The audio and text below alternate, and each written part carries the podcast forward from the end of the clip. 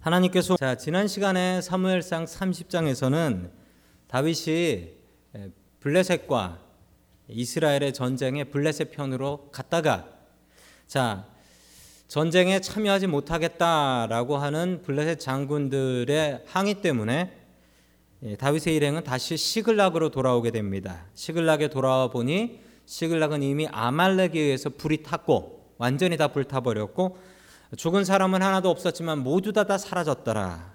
자, 다윗은 그 위기 속에서 하나님을 더욱 의지해서 하나님의 도우심으로 예, 추격해서 이 아말렉으로부터 그 일행을 한 명도 죽지 않고 모두 다 구해오게 됩니다. 자, 사무엘상 31장은 사무엘상의 마지막 장입니다. 자, 마지막 장은 사울의 죽음이 있습니다. 사울의 삶이 마무리되어지는데 이스라엘 최초의 왕으로서 그의 마지막 죽음까지 한번 보시면서 여러분 하나님은 어떤 분이신지 사울에게는 무엇을 배워야 할 것인지 그 교훈을 찾을 수 있기를 주님의 이름으로 간절히 축원합니다. 아멘. 첫 번째 하나님께서 우리에게 주시는 말씀은 하나님은 심판하시는 분이십니다라는 말씀입니다. 하나님은 심판하시는 분이시다. 여러분 이것은 피할 수 없는 사실입니다. 우리는 하나님을 사랑의 하나님으로 이해합니다. 여러분 사랑의 하나님이 어떻게 우리를 심판하세요? 사랑의 하나님이신데. 여러분 그런데 하나님은 사랑의 하나님이시지만 심판의 하나님도 되신다라는 것 이거 여러분 잊어버리시면 안 됩니다. 언젠가 우리가 주님 앞에 서고 주님 앞에서 세말 날이 온다라는 거예요. 세말 날이 온다라는 거예요. 우리가 구원받은 백성이든 혹은 구원받지 않는 백성들도 모두 다 하나님 앞에 서서 세말 날이 옵니다. 여러분 그 날을 준비하면서 사셔야 됩니다. 자, 하나님은 인자하신 분이셔서 사울에게 너는 더 이상 왕이 아니다. 라고 사무엘을 통해서 이야기한 게 언제냐면 15년 전이에요. 하나님께서 너는 이제 왕이 아니다라고 하고 나서 15년을 참으셨어요. 다윗을 왕으로 세워놓고도 15년을 참으신 거예요. 여러분 하나님께서는 죄를 지었다고 당장 우리에게 하늘에서 벼락을 내리시는 분이 아니십니다. 여러분 그러면 우리는 종종 이런 착각을 하게 됩니다. 하나님이 계신가? 하나님이 이 정도 눈 감아 주시나? 여러분 하나님께서 우리에게 당장 큰 벌을 내리지 않으시는 이유는 하나님께서 우리에게 스스로 알아서 깨닫고 회개하고 그렇게 살지 말라는 기회를 주시는 것입니다. 여러분 그 기회가 죄 지을 기회가 되어서는 안 된다라는 겁니다. 여러분 그게 죄를 지을 수 있는 기회가 되면 안 돼요. 하나님의 선하심을 우리가 악하게 이용해서는 안 됩니다. 사울은 그랬습니다. 사울은 그 15년을 죄 지을 기회로 사용했습니다. 그 오래 참으심을 하나님의 오래 참으심을 이용해서 그 자신의 뜻대로 자신의 죄를 짓는 대로 사용했다는 거죠. 자, 우리 계속해서 사무엘상 31장 1절 말씀 같이 보겠습니다. 시작. 블레셋 사람이 이스라엘에 싸움을 걸어왔다. 이스라엘 사람들은 블레셋 사람 앞에서 도망하다가 길보아 산에서 죽임을 당하여 쓰러졌다. 아멘.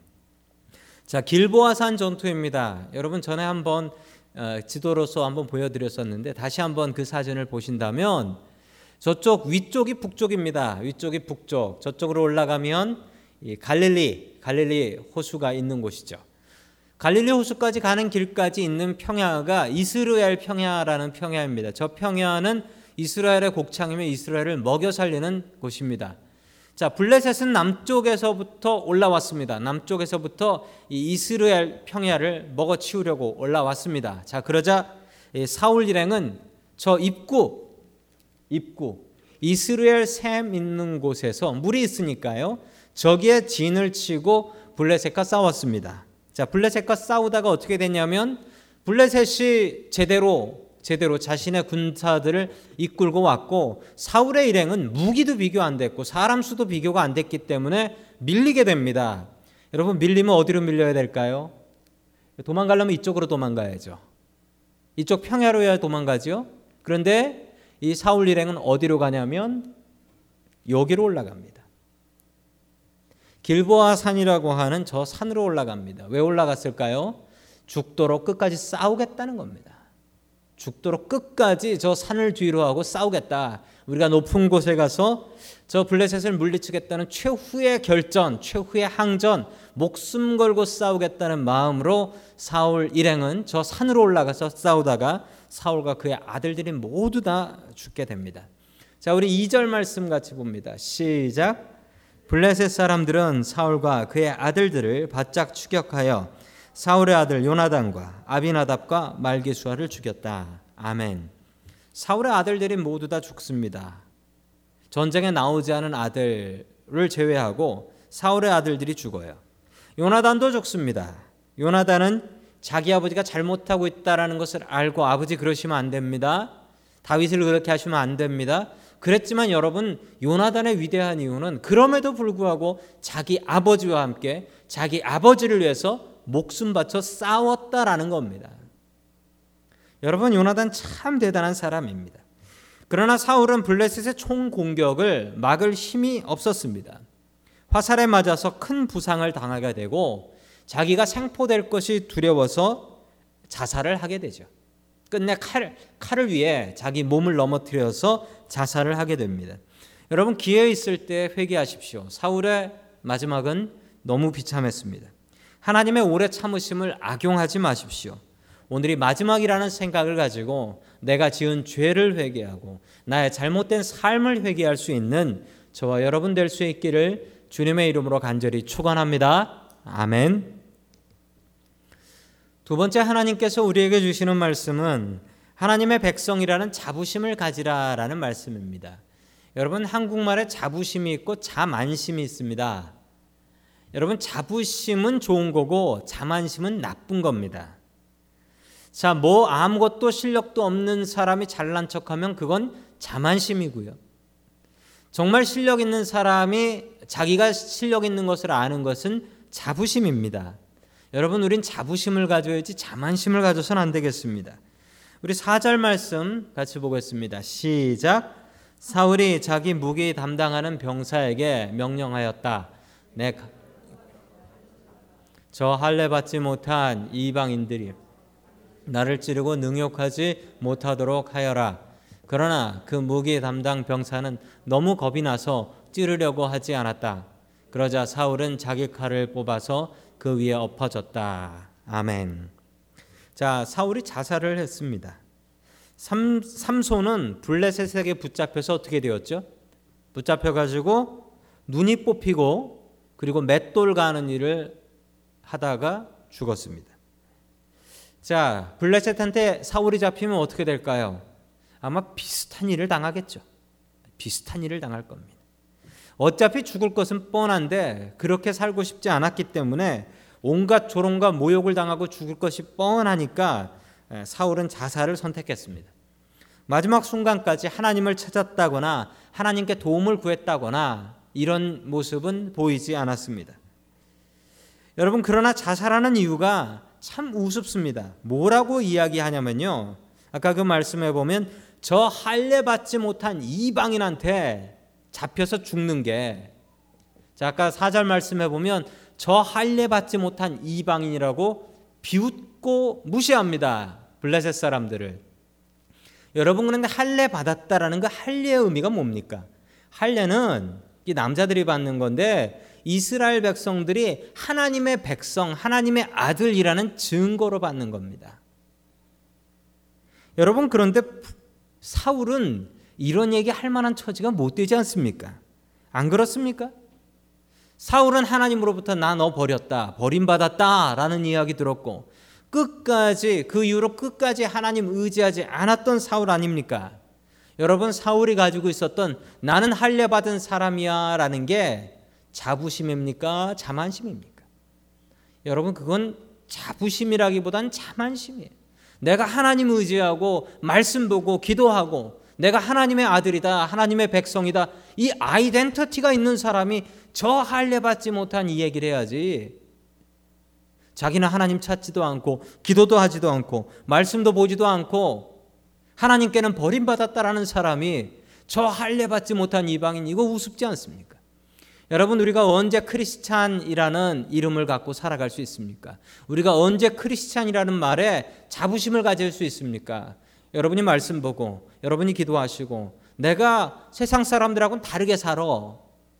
이 마음이 있어야지 여러분 나는 크리스찬이야. 나는 기독교인이야. 라고 자부심 가질 수 있는 겁니다. 그렇지 않고 나는 그냥 말씀은 안 보고 기도는 안 하지만 주일날 예배 가니까 크리스찬이야 라고 생각한다면 여러분 어쩌면 그 경건의 능력 없는 그 모습은 자부심이 아니라 자만심일 수 있습니다. 여러분 사울 같이 하나님의 백성이라는 자만심 갖지 마십시오. 우리가 진짜로 하나님의 자녀 되어서 하나님의 자녀 된 그 자부심 갖고 살아갈 수 있기를 주님의 이름으로 간절히 축원합니다. 아멘. 마지막 세 번째 하나님께서 우리에게 주시는 말씀은 남에게 베풀고 살라라는 말씀입니다. 남에게 베풀고 살라. 블레셋 군인들이 다음 날 전쟁터에서 죽은 군인들을 약탈하러 갑니다. 아마도 전날 전쟁이 밤 늦게까지 계속돼서 이 보통 전쟁이 끝나고 나면 바로 그 죽은 사람들 몸에서 약탈을 하죠. 약탈. 약탈을 하는데 이 아마도 그 전날 전쟁이 밤 늦게까지 계속돼서 밤이라 뭐 보이는 게 없어서 약탈을 해갈 수 없었던 것 같습니다. 그러자 그 다음 날 아침 일찍 뭐 먼저 보는 사람이 임자니까 그거 놓치면 안 되죠. 세상에 그런 장사가 어디 있어요? 가서 블레셋 사람들이 약탈을 하러 가 보니까 사울이 사울이 화살에 맞아 있고 그리고 자기 칼에 엎드려서 죽어 있고 그의 그 아들들도 그렇게 죽어 있는 것이 보였습니다. 자, 그러자 사울의 시체를 보자 사울의 시체의 목을 댕강 잘라서 그 목을 예, 블레셋에 있는 자기의 도시로 이렇게 삥 돌려가면서 이제 이스라엘은 끝났다. 사울이 목이 잘려 죽었다 라는 것을 돌렸습니다. 자, 그리고 목이 없는 시체, 이 목이 없는 시체는 어떻게 했냐면 벳산이라는 벳산이라는 성벽에다가 성벽에다가 이 목이 없는 시체들을 사울과 그의 아들들의 시체를 걸어서 전시를 해 놓은 거예요. 자, 감히 블레셋이 무서워서 아무도 이 사울의 시체를 내려서 사울과 그의 아들들의 시체를 내려서 장사할 생각은 꿈도 못 꿨습니다. 만약 그렇게 했다면 블레셋이 그 사람을 가만두지 않을 겁니다. 자, 그런데 그때 갑자기 나타나는 사람들이 있습니다. 자, 12절 말씀 같이 봅니다. 시작. 그래서 그들이 용사들이 모두 밤새도록 걸어 벳산까지 가서 사울의 조검과 그의 아들들의 시체를 성벽에서 내려가지고 야베스로 돌아와 그 죽음을 모두 거기에서 화장하고 아멘. 자, 누가 갑자기 나오냐면 누굽니까? 야베스 사람들, 길르앗 야베스 혹은 야베스 길르앗 사람들이라고 하는데 이 사람들이 군인들 용사들을 보내서 어떻게 했다고 합니까? 이 가까운 거리가 아니었대요. 밤이 새도록 걸었대요. 밤이 새도록. 밤이 새도록 걸어서 벳산까지 가서 일부러 왔다는 거예요. 거기서 사울의 주검과 그의 아들들의 시체를 성벽에서 내려서 이 걸렸다간 블레셋이 가만두지 않을 텐데 야베스로 그 시신을 다시 싣고 가서 그 죽음을 거기에서 화장했다라고 합니다. 여러분 화장했다라고 하는데 이스라엘에서는 화장을 하지 않습니다. 여러분 이 성경에 화장했다라는 기록은 아주 몇 번 나오지 않습니다. 왜냐하면 이스라엘 사람들은 화장을 안 했습니다. 그냥 무덤에 넣었죠. 무덤이 동굴 무덤이었는데 거기는 주로 가족 묘지였습니다. 그래서 거기 두었다가 다 썩으면 뼈만 다시 추려가지고 다시 모아놓고 또 죽은 사람 있으면 가서 눕혀놓고 뭐 이런 식이었습니다. 그런데 이 야베스 사람들이 그렇게 화장을 했던 것은 이 시신들이 성벽에 오래 걸려 있어서 썩었고 게다가 목이 없었기 때문에 이걸 이 상태로 묘지에다가 넣을 수가 없었던 것입니다. 그래서 화장을 해서 그 뼈들을 추려서 그 뼈들을 묘지에 집어넣었다라고 하는데 그 묘지가 어디냐면 13절에 나옵니다. 같이 봅니다. 시작. 그들의 뼈를 거두어다가 야베스에 있는 에셀 나무 아래 묻고 이래 동안 금식하였다. 아멘. 이 야베스에 있는 에셀 나무는 사울이 평소에 평소에 그 나무 아래 앉아 있기를 즐겼던 그 나무라고 합니다. 그곳에다가 사울과 그의 아들들의 그 뼈들을 묻고 그리고 7일 동안 금식했다라고 이야기를 합니다. 여러분 야베스 길르앗 사람들은 같은 지파도 아니었습니다. 그런데 왜 이 목숨 걸고 용사들을 보내서 시체를 성벽에서 훔쳐다가 이 위협을 무릅쓰고 하고 있는 것일까요? 여러분 그 이유가 무엇인 줄 아십니까? 그 이유는 사무엘상 11장에 나옵니다. 사울이 처음 왕이 되었을 때 그때 제일 처음으로 했던 활약이 무엇이었냐면 암몬 사람 나하스라는 사람이 길르앗 야베스에 와서 너희들이 너희들이 우리랑 싸워서 죽든지 우리한테 항복할 거면 남자들은 오른쪽 누나를 다 빼 가지고 가지고 와라. 라고 했을 때 사울이 전 이스라엘 군인들을 모아서 이 암몬 사람 나하스와 암몬 군대를 물리쳤던 이 일이 있습니다. 여러분 이 일을 이 일을 40년 전이에요. 40년 전 이 일을 길르앗 야베스 사람들이 잊지 않고 은혜를 갚았습니다. 여러분 은혜라는 것이 이렇습니다. 내가 은혜를 누구에게 베풀면 그냥 그거로 끝나는 것 같지만 언젠가 그 은혜 내가 받을 때가 있거나 아니면 하나님 앞에 섰을 때 하나님께서 그 은혜를 기억하시고 우리에게 복 주실 때가 있다라는 사실입니다. 여러분 그 사실 명심하시면서 항상 은혜 베풀고 사십시오. 심지어 그 사울도 자기가 40년 전에 베푼 은혜 때문에 그 은혜로 그 매달려 죽어 매달려 죽은 그 시신을 장사되는 그런 복을 누리게 됩니다. 여러분 다른 사람에게 항상 은혜 베풀고 살아가는 저와 여러분 될 수 있기를 주님의 이름으로 간절히 축원합니다.